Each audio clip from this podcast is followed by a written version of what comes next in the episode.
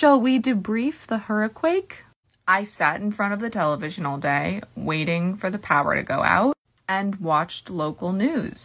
The power never went out. There was barely even any wind by me. It was probably like a moderately bad winter storm. If it had been any other day and we hadn't been told it was a tropical storm, I probably would not have spent the day in front of the television watching the play by play. And I don't think anywhere has it been as bad as predicted, at least not in the States. Though I'm still pretty skeptical that those videos of Mexico were real, because I swear I saw people posting them before the storm started. So I just want to give a rundown of things I noticed today. We'll start with the basics. The former Bird app is not reliable in a natural disaster. The on the ground real person info is pushed out by blue check marks. Most of what I saw in the hashtags didn't look super trustworthy. No one put sources to anything, and it was almost impossible to find actual reporting. The days of using the former Bird app to get on the ground information are gone. It's still useful for the accounts you follow, but you can't get anything real out of trending topics, which is sad and scary. The second thing I noticed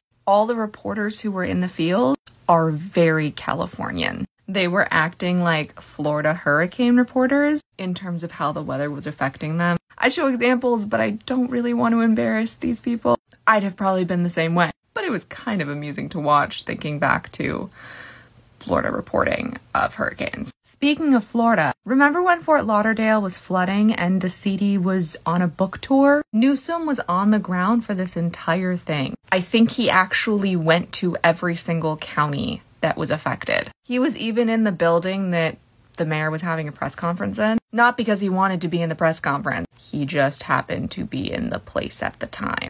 And what he said at that press conference was incredible. He even thanked LA National Guard for helping out in Lahaina.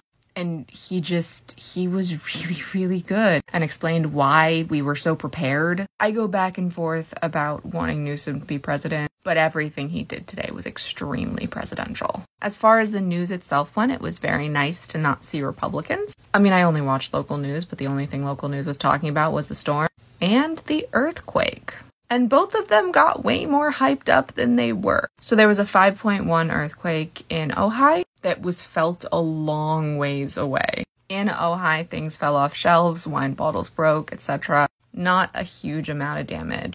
But the way today went, the local news stations weren't going to leave the breaking news events, so they made a much bigger deal out of some small things than they probably would have normally. I mean, there were some things that happened with the storm the shoulder of a road broke off. There were, I think, two or three flash floods, cars in the LA River, really strange people making questionable decisions, like seeing if they could get close to the LA River without falling in. They could not, but it was not the damage that was expected. So it was kind of funny to watch the news try and make mountains out of molehills, as it were. I will say, though, that part of the reason it wasn't what was expected was because everything was done right. In Long Beach, they spent like 72 hours creating these big sand mountain things so that the ocean couldn't flood Long Beach. The ocean went right up to the sand, and because they were tall enough, it didn't cross it. That's disaster preparedness working the way disaster preparedness is supposed to.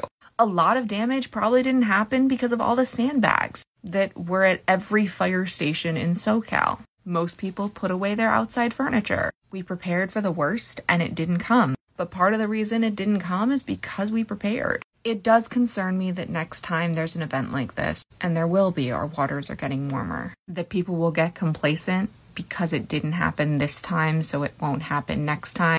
I hope I'm wrong about that. And finally, I want to talk about school closures because the way that the LAUSD superintendent handled this was so great. He explained that the schools were closing because kids and faculty, some of them start walking to school at like 5 a.m. And they just couldn't assess the damage that people might face getting to school in time for them to start walking to school. And there are people who come from out of the district who might not be able to get in depending on where they live. He explained that you specifically might not understand why we're closing schools but that means you're lucky you didn't get a lot of damage. This is about everyone, not just some people, making sure everyone can be safe. And so schools were closed, not because the schools themselves weren't safe, but because getting to them might not be.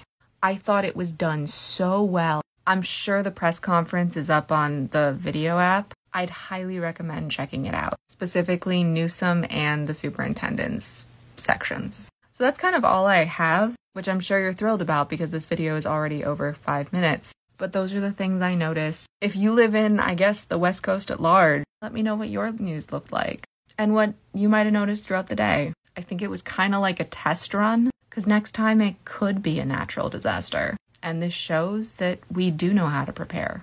I don't know how we'd do in an actual hurricane, but it seems like we might have the infrastructure to figure it out before it actually happens, which is really, really great. Now we're coming up on six minutes. I'm sorry. I hope you're safe and you got through the tropical storm well. If you're on the West Coast, it was a very different day than I was expecting it to be. Short Cast Club